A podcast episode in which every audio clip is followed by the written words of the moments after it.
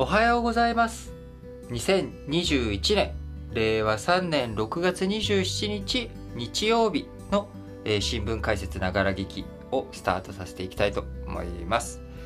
えー本日、えーまず最初の話題、丸1としましては、ESG 社債、えーこちら世界で拡大中ということで、こちらの話題トピックについて、えー話をしていきたいと思います。えー今年2021年の、えー発行がですね、28兆円ということになりました。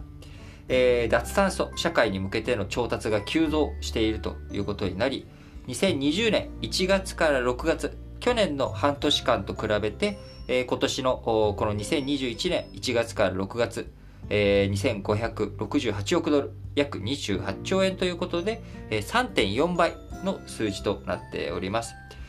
えー世界の企業がですね、ESG 社債、えー E は、えーエンバイロメント、S は、えーソサエティ、G はガバナンスということで、環境社会企業統治関連の社債、えーこちらの発行が増えているということになります。えー環境関連の事業に、えー資金の人を絞る環境債、こちらが非常に増えているということで、発行額は、えー2.9倍の1628億ドルで全体の63%を占めているということになっております。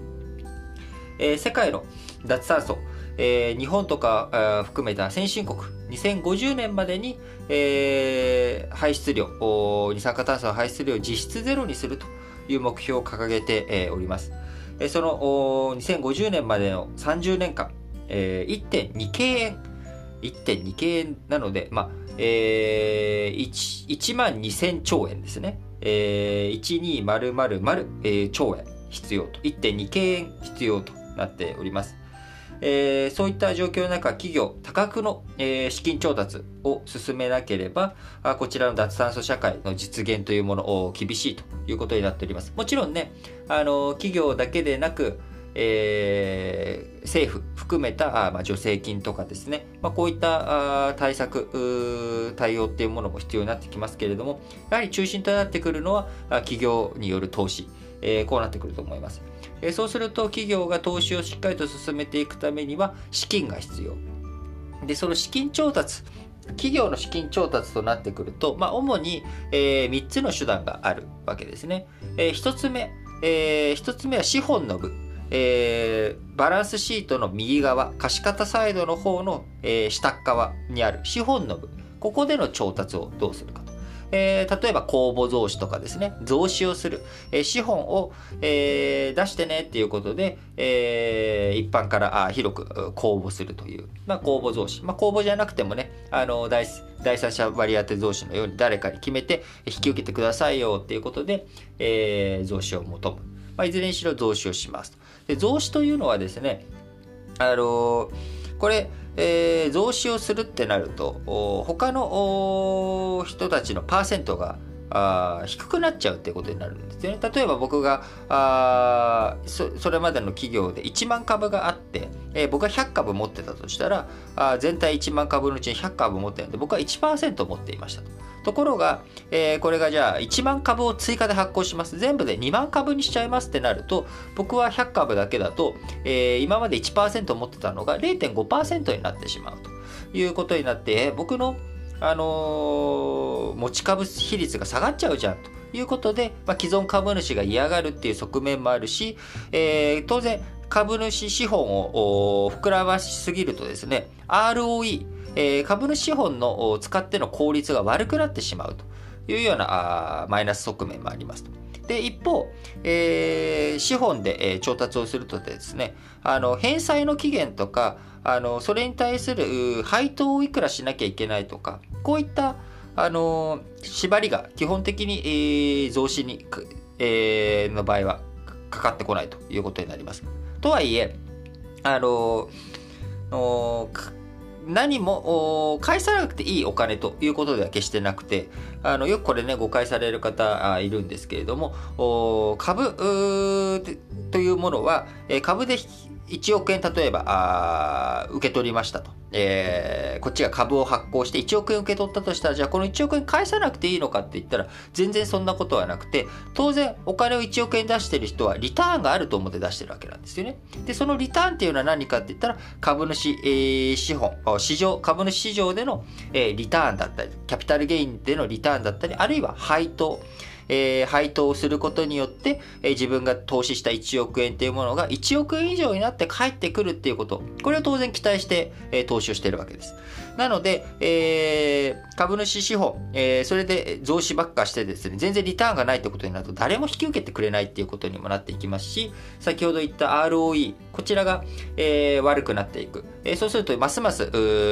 株価が下がっていくとかね、まあ、こういった可能性もあるので、あまりこう増資というものを活発化してやっていってしまうと企業経営というものがうまくいかなくなってしまうという側面もあります。えー、もちろんね安定的にあの返済期限は決まっていないのであの非常に安定的に、えー、資本に組み込んだものっていうものはあのいついつまでに返さなきゃいけないというような側面はないのであの非常にそういった意味では安定、えー、的なものではあるけれども、こちらを膨らませすぎちゃうと、さっき言ったような問題が出ちゃう。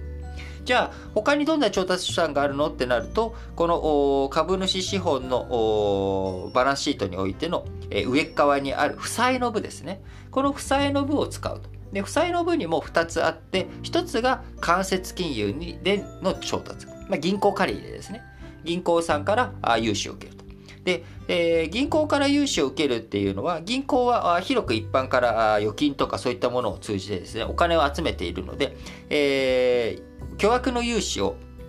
えー、してくれたりとか、あのー、自分たち、企業が自分たちの力では集めきれない金額を、えー、投資し融資してくれるっていうことが銀行借り入れのメリットと。してあるわけなんですが、銀行、その分、えー、銀行もですね、預金者に対して、えー、利息を払っていかなきゃいけないっていう側面があるので、金利というものが若干やはり、あのー、自分たちで、企業が自分たちで直接、えー、お金を借りるよりかは高くなってしまうと。間接なのでね、えー、かかってしまう。で、じゃあそういった、問題を超えてくれるのが何かといったら社債になってくるわけなんですよね。社債というものは直接市場を通して、えー、一般の投資家とかから融資を受ける、投資を受けて社債を発行することによって、返済期限がいつまでっていうことが決まっている代わりに、株とかと違って、え、リターンがちっちゃくても、株式市場で投資をしているような人たちっていうものは、まあ、やっぱり、えー、利率、それは世の中の一般的な国債とか債券とか銀行預金とかよりも高いリターンを狙って株式投資をしているわけです。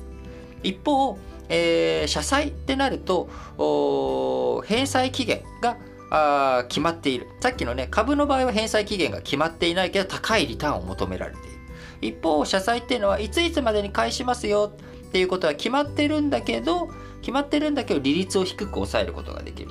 という、まあ、こういったプラスがあるわけですね。で、えー、銀行借り入れの場合だと、どうしても社債よりかは金利が高くなってしまうという、えー、そういった側面があるわけなんです。なので、今、社債市場というもの、これが、利率がね、基本的に今低い状態になっている。で、低い状態になっているので、かあの企業としても借り入れがしやすいっていうような状況になっており、えー、社債を使っての世界での調達が進んでいるということになります。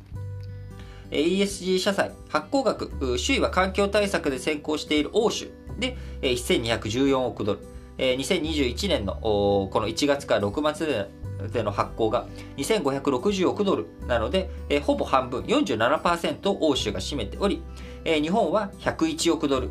アメリカが291億ドルということになっております。